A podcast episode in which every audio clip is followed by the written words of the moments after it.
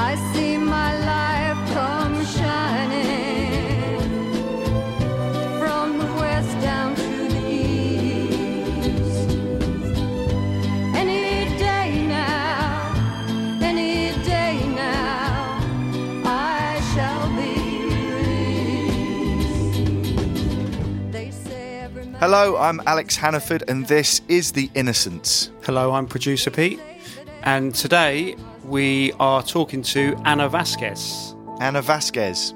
She's one of the San Antonio Four. The San Antonio Four. The San Antonio Four. San Antonio 4. came to be known as the San Antonio Four.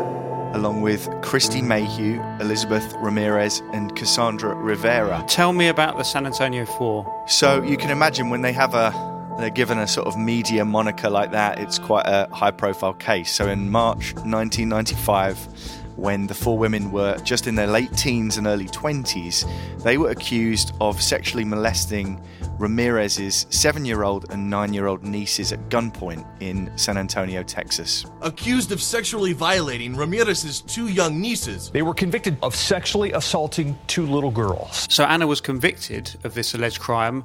How did they convict her at the trial? all four women were convicted because the prosecution had two things. They had testimony from the little girls. The little girls were key witnesses who, who you know, said that this happened.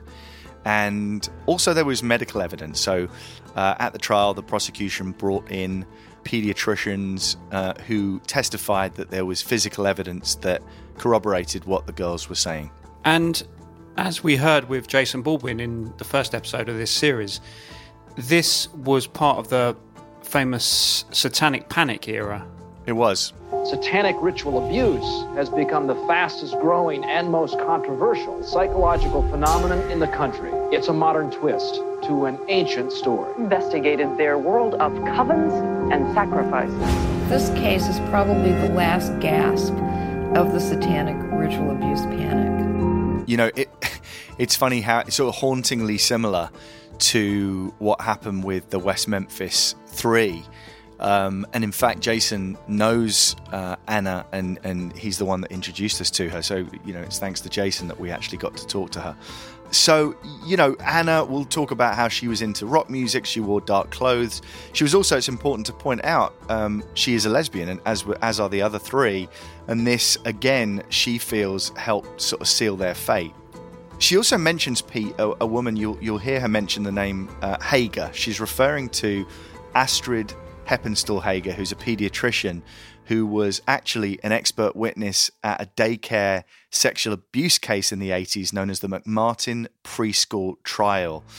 And this is uh, in that a family that operated a California daycare center were charged with the sexual abuse of children, and Heger performed the medical examinations, the results of which contributed to the family's prosecution. But the charges were event- eventually dropped, and the um, McMartin preschool trial was one of the other very, very big cases in this whole satanic panic era. And just to remind listeners, if they if they haven't listened to uh, Jason's interview, the satanic panic era was this sort of in the 80s and 90s there were these cases often involving daycares uh, where you know the police would coerce these um, very very tall tales from children about these very elaborate uh, things that happened to them that involved sort of drinking, you know, children's blood and stuff like that. It was very, very, it was crazy. And of course, like the, and I mentioned this in a previous podcast, like the QAnon phenomenon now, this too was was sort of just fed into the public's kind of fear and imagination and all the rest of it. So, um, unfortunately, Anna and her three friends, this happened at that time, and so this case kind of became part of that. Former Bexar County District Attorney Susan Reed later admitted the medical science presented at trial was wrong. And Anna spent almost 13 years in prison. And not only that, when she got out of prison, she was forced to register on the sexual offenders register. And it meant that she couldn't live within a certain distance of the school, but also she couldn't be left alone with young children. And she, she has lots of young relatives. She wasn't able to, to spend time with them. And um, it just sounds horrific.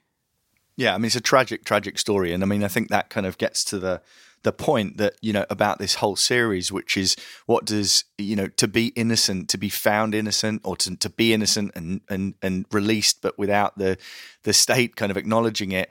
Uh, what what does innocence actually mean? And I think for Anna, you know, when she was released, it was sort of bittersweet. It was obviously fantastic that she was uh, free, physically free, but then you know there was one point she talks about working for her brother in a um, auto shop um, and having to like basically jack the job in because it was too near a school i mean it's just just just terrible and you know it's important to kind of point out that you know this is a tough listen so people need to be aware of that anna's voice uh, is shaking in parts. She gets upset at one point. It's a tough interview. Um, it's tough for her to relay what happened to her, but she insists that it's really important for people to hear her story and that she's retelling it for a reason. So I think it's it's equally important that we listen.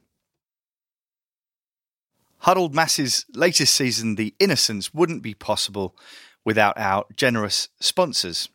This holiday season, more people will be mailing stuff than ever before, which means the post office is going to be pretty busy. And if, like me, you don't have time for that, stamps.com brings the post office and now UPS shipping right to your computer. With stamps.com, anything you can do at the post office, you can do with just a few clicks. Plus, stamps.com saves you money with deep discounts that you can't even get at the post office.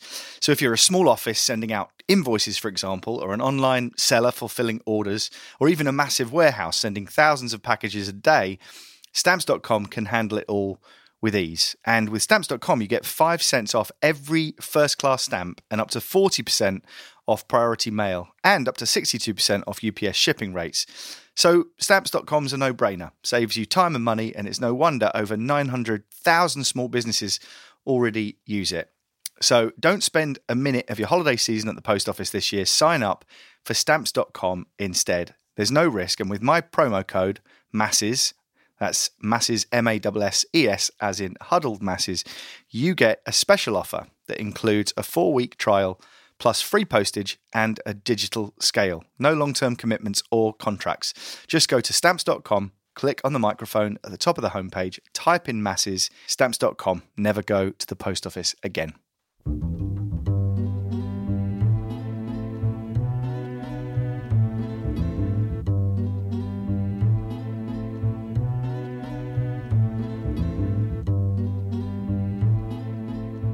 Well, um, we'll we'll see how, how we do in the next hour. Okay, sounds good. Their case began in the summer of 94 when Elizabeth Ramirez's nieces, ages 7 and 9, came to stay with Liz and her friends at Ramirez's home in San Antonio. The little girls claimed they were raped during a drug fueled satanical rage with a gun pointed at their heads. One of the things I wanted to ask you about was at the time, knowing that you were innocent, why did you think that these two girls were suddenly claiming that you and your three friends had molested them? Liz and I, well, Elizabeth and I, grew up together. You know, I got to know her in high school and we played sports together. So we spent a lot of time together. You know, as athletes, you kind of stick in that group. We played volleyball, mm. basketball, mm. we did track. So it was like a whole year round type of deal that, you know, we got to spend time together. And actually, she had been in her first relationship with my best friend. And so that also helped me to get to know her outside of school. So I was familiar with the Limon family. Her sister was in a relationship with Javier and they, you know, had children together. They weren't legally married, but I did know of him and he was a kind of sketchy guy.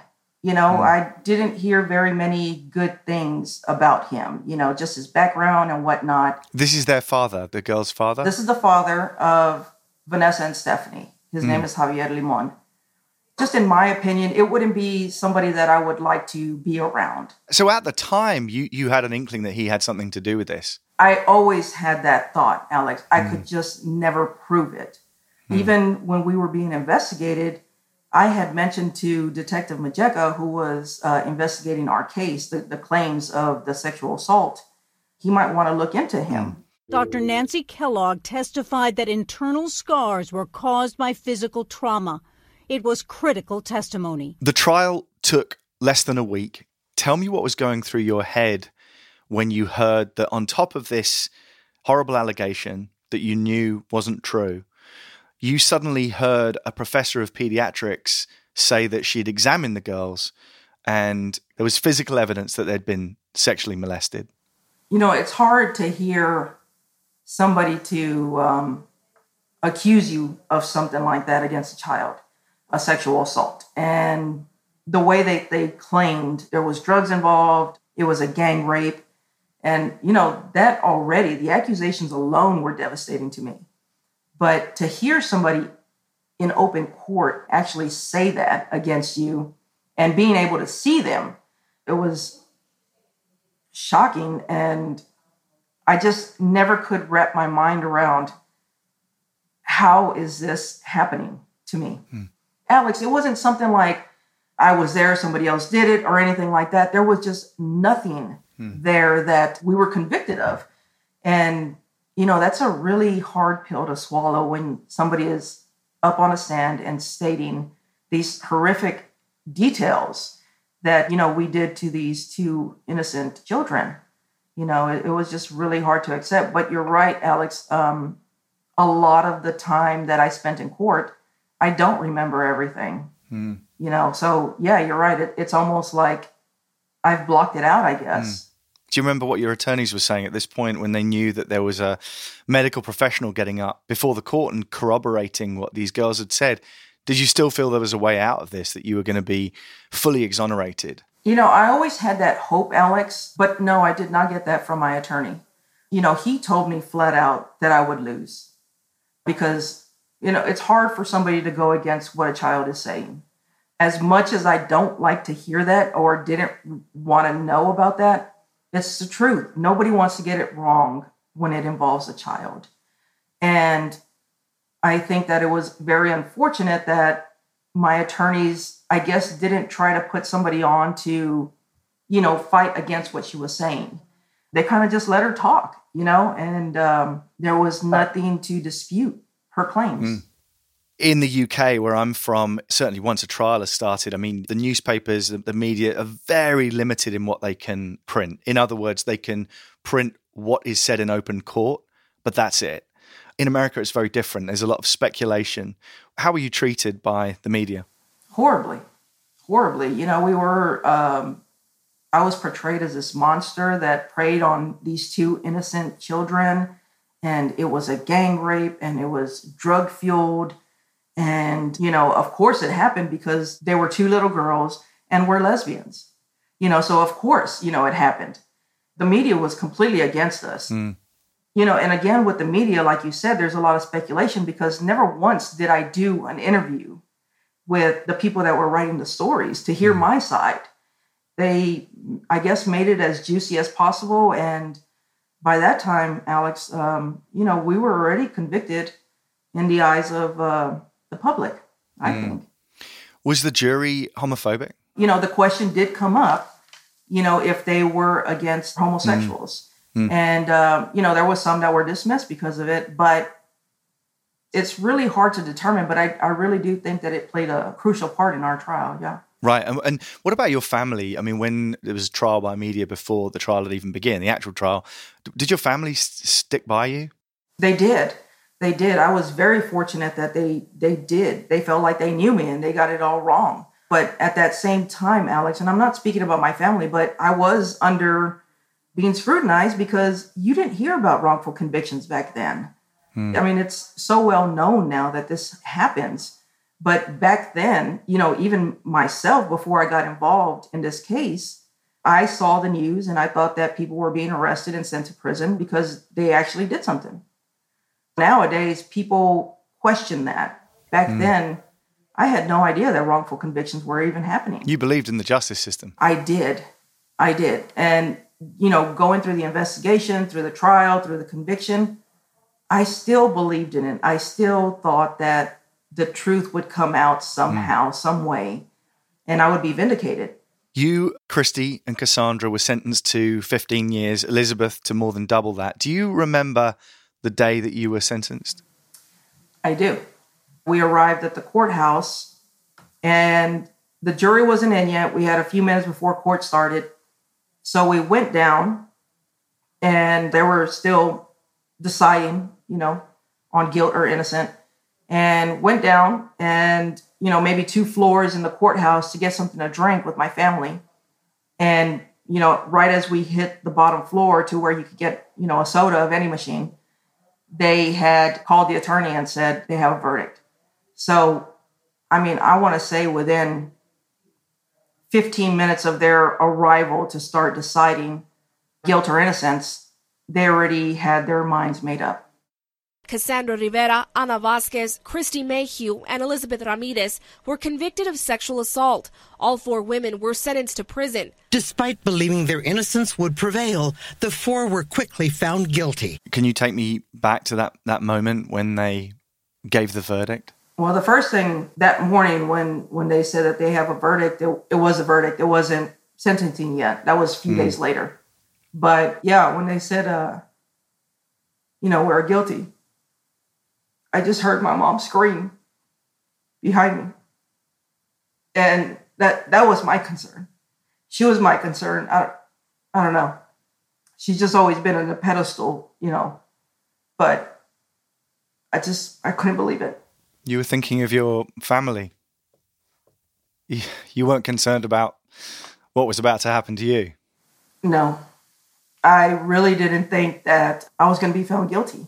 You know, I, I really didn't think that. Um, our attorneys, I thought, did a good job to prove, you know, what they were saying. In some of the transcripts, you can see where there was a part where the little girls had mentioned that they had never uh, been around Liz before. And Liz's mom had given us pictures where, you know, there was family gatherings, they were all together, you know, they were sitting on Liz's lap, you know, so what they were claiming, we always came back with something. But I think what really sealed the deal was that we had a quote unquote expert witness saying that, you know, there were signs of sexual trauma to the little girls. Hmm. Anna, you were you were sentenced to about fifteen years in prison. Do you remember the first few days? Were you, you, you essentially what we're told is that if you've been accused of a of a sex crime against a child, you're basically marked when you go to prison. Were you worried? Were you fearful for your safety? In a sense, but because our case was so high profile, they had put us into protective custody. Hmm. But even the women that were in protective custody, they had to lock them up because they wanted to beat us up. They wanted to, you know, hurt us. Yeah, it was frightening. That was the first time I had ever been in jail, you know, period. I had never been in trouble in my life. So I wasn't familiar. So it was a whole new world to get accustomed to.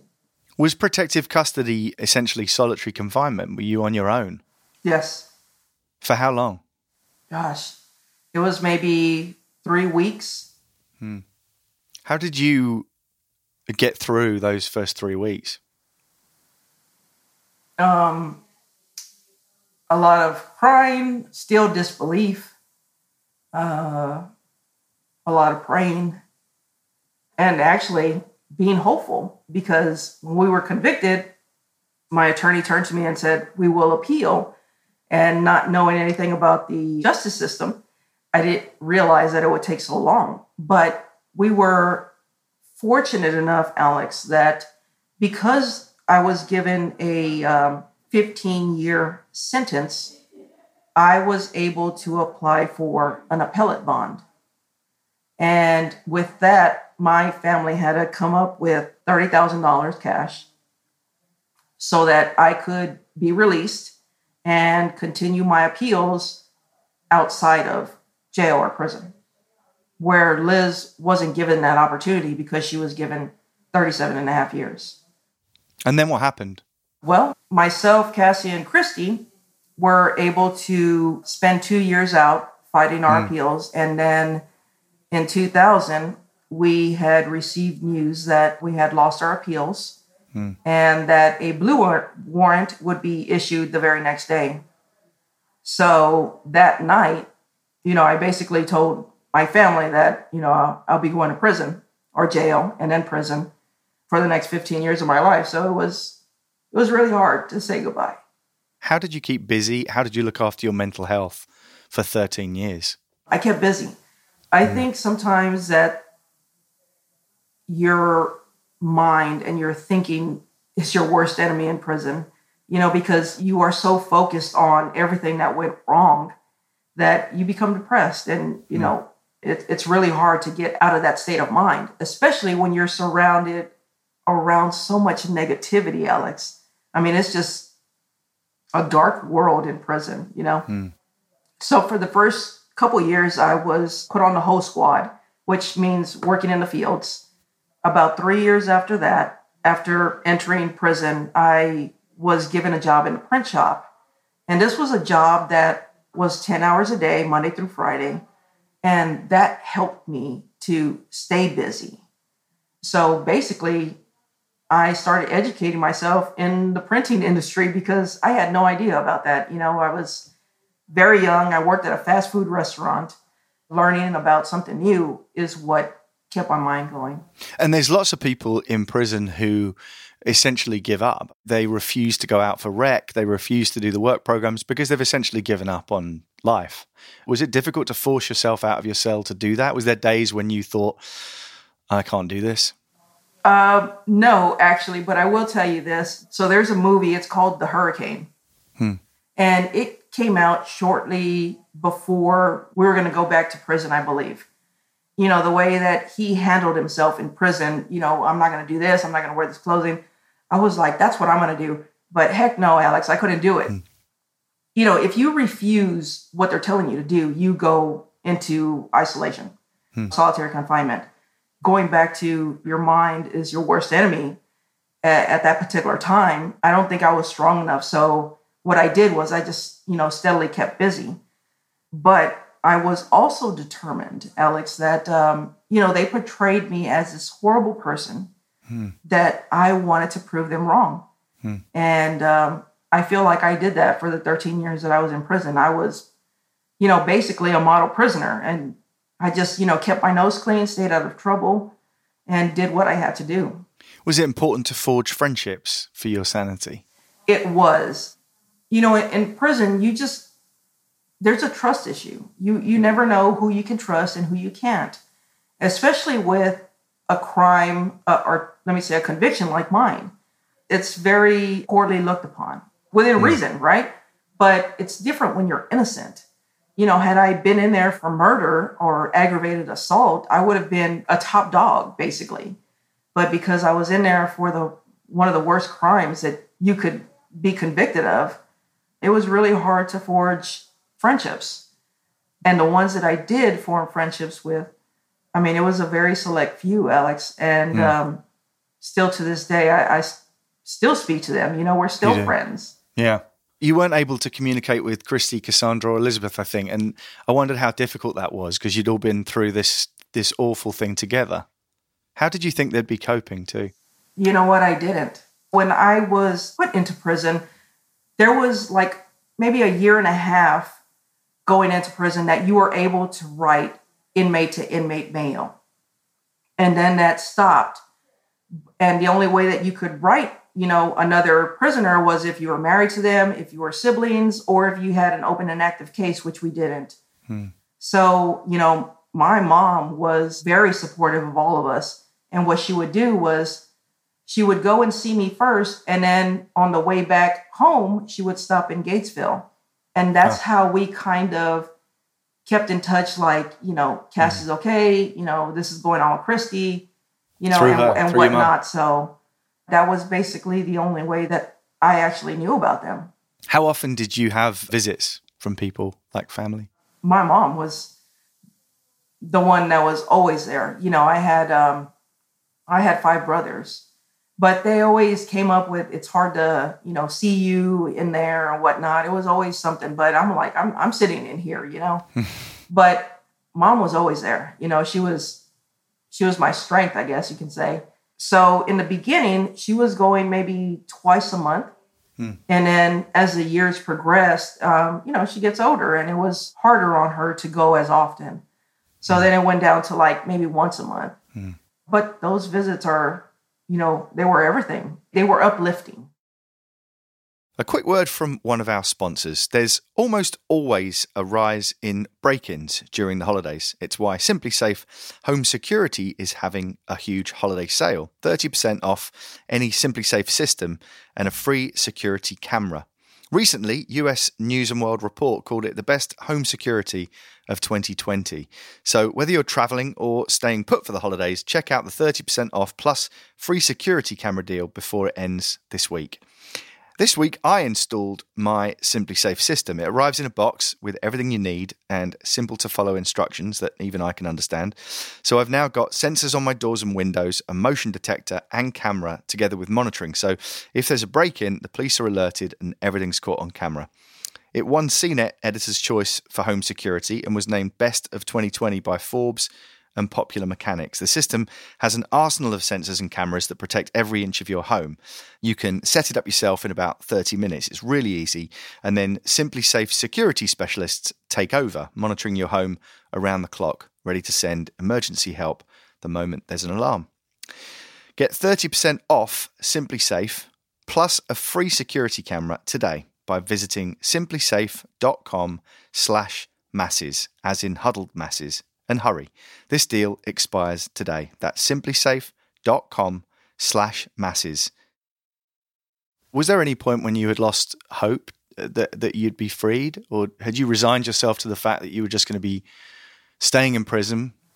Well, the first three, maybe three and a half, four years in prison, of course, I'm, I'm writing every single person that could possibly help with my wrongful conviction. Mm. You know, I went to the law library like daily you know, just trying to find a way to get help. Well, after so many rejection letters, Alex, I was like, okay, you know, I had to change my way of thinking and say, okay, this is going to be my life for the next, you know, 15 years. Mm. And then in 2007, this biologist from the Yukon who was studying female sex offenders came across your case and he got in touch. What happened? You know, throughout the years, Alex, we always had people come across and want to help. And and they stuck around, you know, for a little while, but then, you know, they would just fall off the map. I wouldn't hear from them anymore. So I figured that, you know, they got to a, a road where they couldn't go any further or they didn't know, you know, how to go about it. You know, same thing with my family. You know, I, I had huge support from them, but they just didn't know what to do next. So when this guy comes along, I'm thinking, well, you know, he, he's going to stick around for a little bit and then he's going to hit a roadblock and he's going to be gone. So, hmm. you know, yes, I was grateful, but was I expecting anything different? No, I wasn't. Hmm. You know, I didn't want to go through the whole, my hopes are so high, you know, I'm going to get help, this is going to happen, and then be, you know, disappointed again. Hmm. At that point, you know, I had already been in prison seven years that I've already kind of grown accustomed to being let down. He was convinced of your innocence. He got in touch with this guy was called Daryl Otto, got in touch with the National Center for Reason and Justice. And it just so happened that the co founder of this organization, Debbie Nathan, had written a book about the satanic ritual abuse cases. And she, in turn, contacted the Innocence Project. You had some serious lawyers sort of on your side at this point. Yes. And there there again, Alex, when I had received the letter from the Innocence Project and from the National Center for Reason and Justice that we were going to be moving forward, that they were going to help, there again, I was like, okay, this is great. But, you know, I'm just going to keep myself at bay. I'm not going to get overly excited and then, you know, be disappointed again. So, yeah, it was great. But you know, after hearing so many of the rejection letters, no DNA, we can't help you at this time, what, you know, what, whatever the reason was, I was very skeptical. Former Bexar County District Attorney Susan Reed later admitted the medical science presented at trial was wrong. Then one of the alleged victims recanted her story. Same for the forensic testimony. But they managed to get in touch with the younger victim this was it. This was the breakthrough you needed. She recanted her testimony. Yes. Why did she say she had lied? Because of her father. And the only reason why I'm stating that now, Alex, is because we had a private conversation hmm. and shed a lot of light. Now, state attorneys, our attorneys, and herself, her husband, and you know the three others, we were all in a room together, and she, you know, just wholeheartedly apologized and and just wanted to do everything to help. Hmm. But she had stated a lot of things that we kind of figured, but there was never any proof. But truth be told, Alex, you know, the recantation is, you know, fantastic, but that's not actually what helped to set us free either. So there was another expert that re-looked at the photos of the examination the, that these little girls had had. What did she say? Yeah, it was actually Heger out in California, and um, actually, she was a part of the McMartin case. She went to the pediatrician Nancy Kellogg and um, stated, you know, this science has changed, and you know, you really have to do something to help. And that's what kills me, Alex, because the science had changed back in 2007. Okay, but you know, you would think ethically that knowing that she had testified a certain way for so many years, that you would come back and say, I've testified previously and now, you know, the science has changed, which is nobody's fault, right? They just, you know, learned more. But she didn't do that. Hmm. It wasn't until somebody had approached her that she came forward. Hmm. Just before we move on to what happened next, you know, I'm sure people are listening to this saying, did anyone get in touch with this father of the girls who we now know had basically coerced them into making this false statement? Was there any comeback there? Did anyone talk to him? No, absolutely not. No justice as far as as far as that was concerned. No, no. So basically, when you make some kind of false allegations, you know, it's basically a misdemeanor. And then it's hard to prove that you really made these allegations or accusations against, you know, just being malicious. So this man is responsible for you and your friends serving nearly 15 years in prison and nothing happened to him. Absolutely nothing. And Alex, if you look into Javier Limon, there's proof that he's done it. He's made allegations prior to us Hmm. and after us. It's almost like his MO. That's how he gets back at people. So here we have a recanted statement, and we have the physical evidence now tallying with that recanted statement. Your lawyers filed what's known as a writ of habeas corpus. The Latin, I think, literally is of the body, and it's a recourse through which a person in prison can report an unlawful detention. So the the lawyers, I believe, tell me if I'm wrong, but I think the lawyers then get a chance to present compelling evidence of your innocence to prove that you should not be locked up. Yes, that's correct. My original trial attorney, he made a statement saying, It is not my job to prove your innocence, it is the state's job to prove your guilt. Which I think that's the worst thing you could have said to a person. But when the Innocence Project of Texas came in, Alex, yes, we had the recantation. Yes, we had the pediatrician and her affidavit stating that the science was wrong, that she was wrong. But they went further than that, Alex. I mean, we had psychosexual evaluations. Hmm. And, you know, although it was a very hard thing to do personally, um, I feel like it was necessary. Like they left no stone unturned. Like Mm. there was never a question of, you know, even the type of people we are. I was just going to say, so these evaluations were proof that you wouldn't even be capable of these crimes, even if they had have occurred. That's correct. Yes. I had gone to the sex offender treatment program, and it was an 18 month program hmm. that you have to complete successfully in order to make parole. Okay. So I went to this program, and of course, I refused it. And at that time, I was, you know, getting sanctions against me. I was, you know, losing privileges.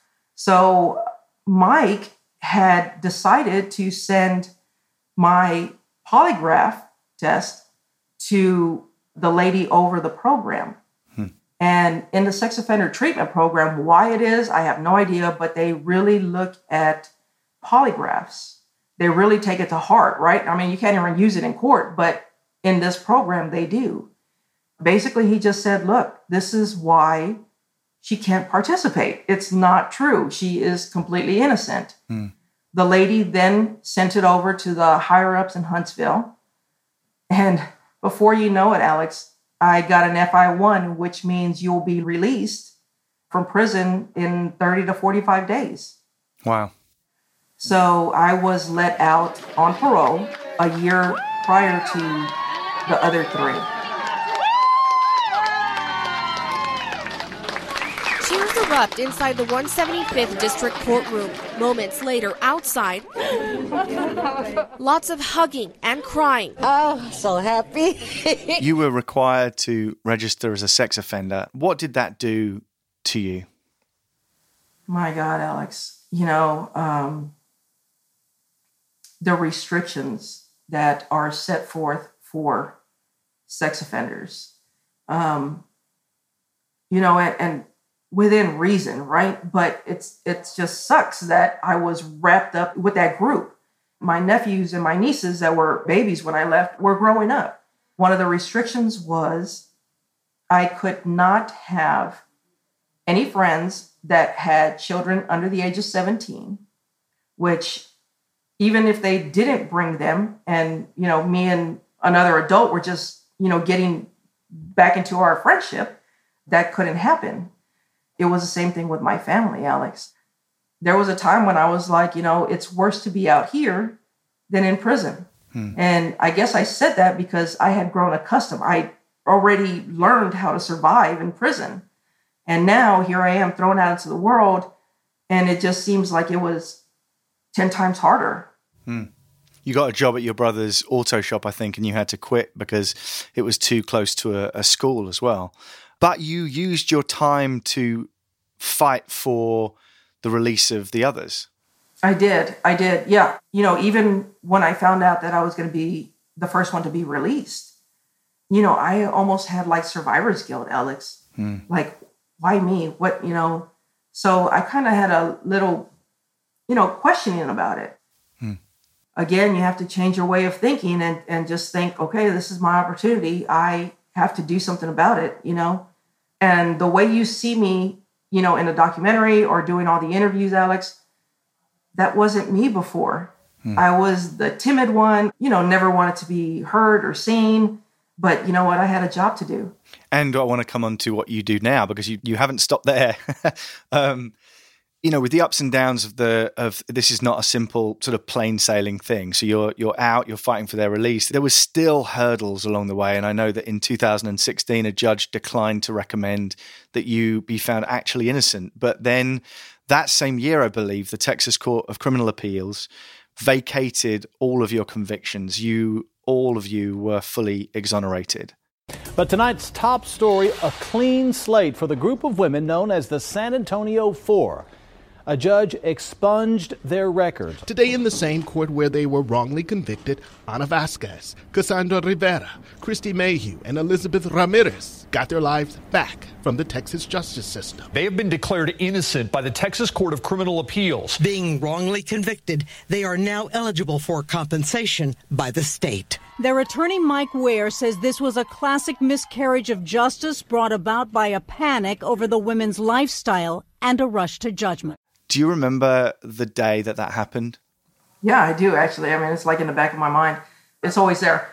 At this particular time, I had um, found a job in a tortilla factory, and we couldn't have our phones inside of the plant.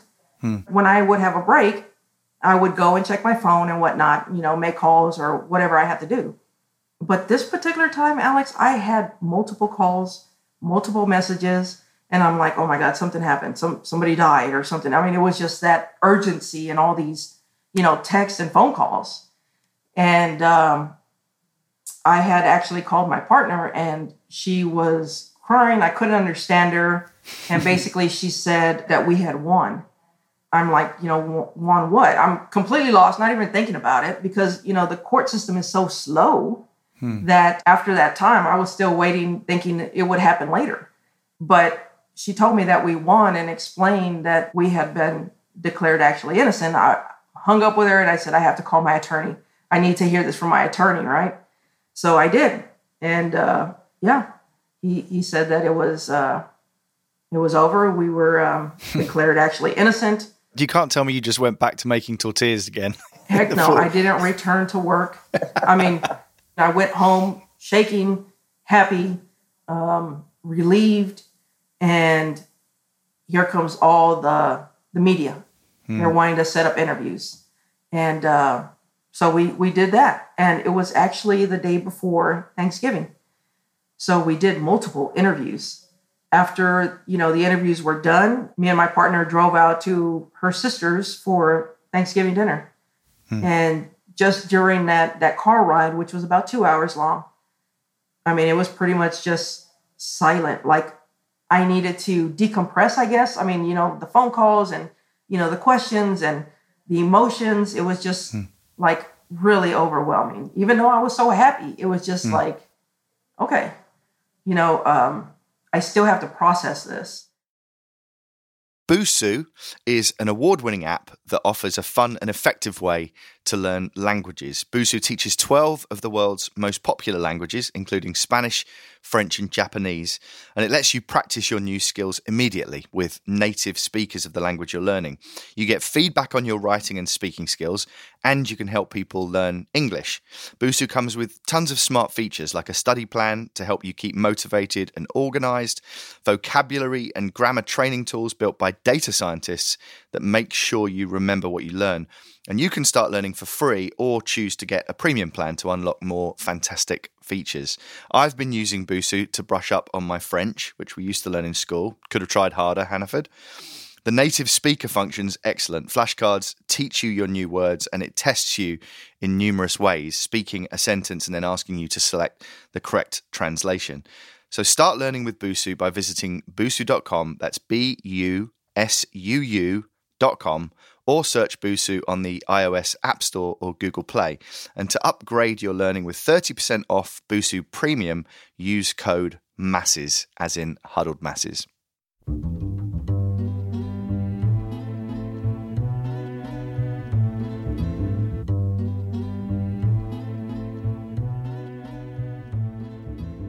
Another extraordinary and powerful interview there, Alex. It's um, it's hard not to feel quite angry about what Anna went through as someone who was completely innocent.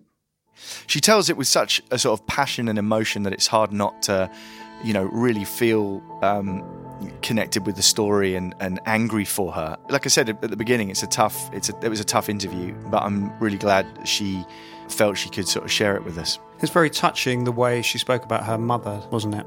Yeah, I mean, her mum, that was kind of something that really struck me. Her mum was this real constant in her life, and she was always there for her. She describes her as her strength.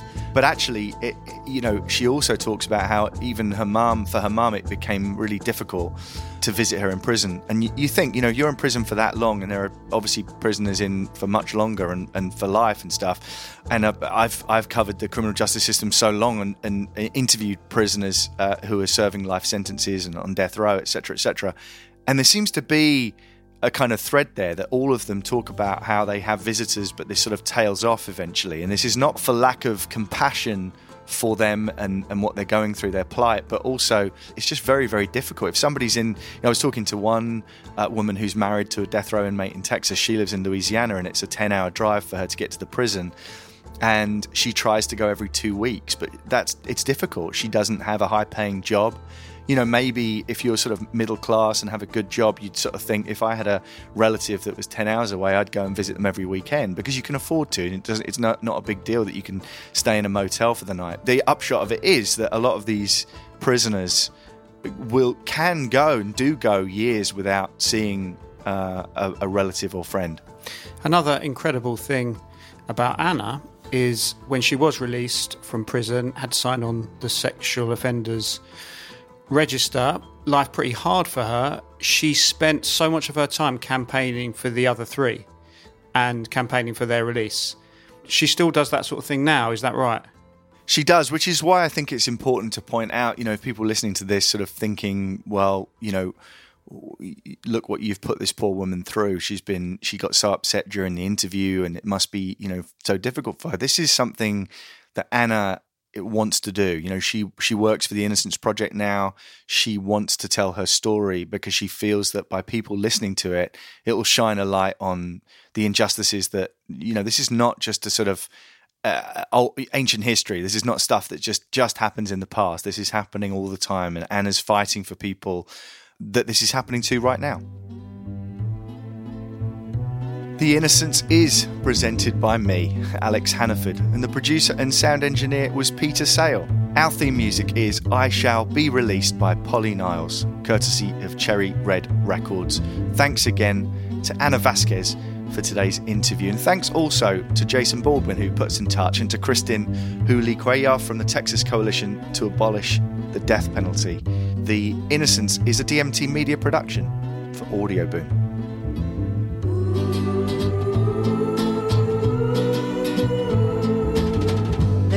everything can be replaced. They say every distance is not near. So I remember every face of every man who put me here. I see my life come shining.